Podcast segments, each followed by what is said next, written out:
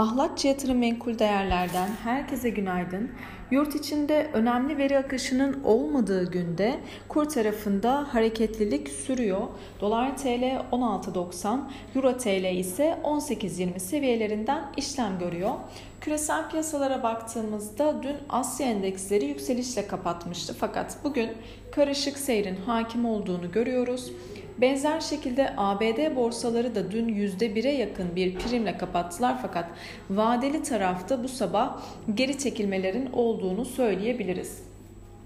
Dünya Bankası'nın küresel ekonomik görünüme ilişkin e, raporu yayınlandı ve e, bu rapora göre Dünya Bankası e, raporda Rusya'nın Ukrayna'yı işgali ve bunun emtia piyasaları, tedarik zincirleri, enflasyon ve finansal koşullar üzerindeki etkilerinin küresel büyüme üzerindeki yavaşlamayı artırdığını belirtti. Nitekim küresel ekonomik büyüme tahminini %4,1'den %2,9'a indirmiş durumda. Ayrıca küresel ekonomik e, görünüme ilişkin önemli risklerden birinin 1970'lerdeki stagflasyonu anımsatan ılımlı büyümenin eşlik ettiği yüksek küresel enflasyon olasılığı olduğunu vurguladı. Bu durumun ise gelişmiş ekonomilerde özellikle para politikasının keskin bir şekilde sıkılaştırılmasına neden olabileceğine ve bu durumda gelişmekte olan ülke piyasalarında finansal strese yol açabileceğine dikkat çekmiş durumda.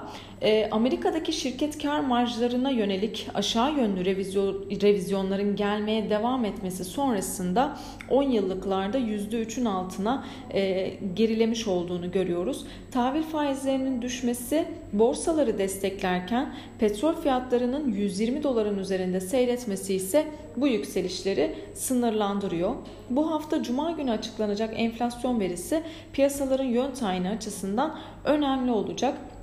Yurt içi gelişmelere baktığımızda ise CDS priminin 2008 ekonomik kriz seviyelerine kadar yükselmiş olması ve içeride Borsa İstanbul tarafında bankacılık sektörü üzerinde bir baskı yaratmış olması endekste dün yatay e, hareketin olmasına neden oldu. Bugün için özellikle 2650 puan seviyesi e, takip edilmesi gereken direnç noktası. Aşağıda ise 2620, akabinde 2590 seviyesi ise destek olarak takip edilebilir.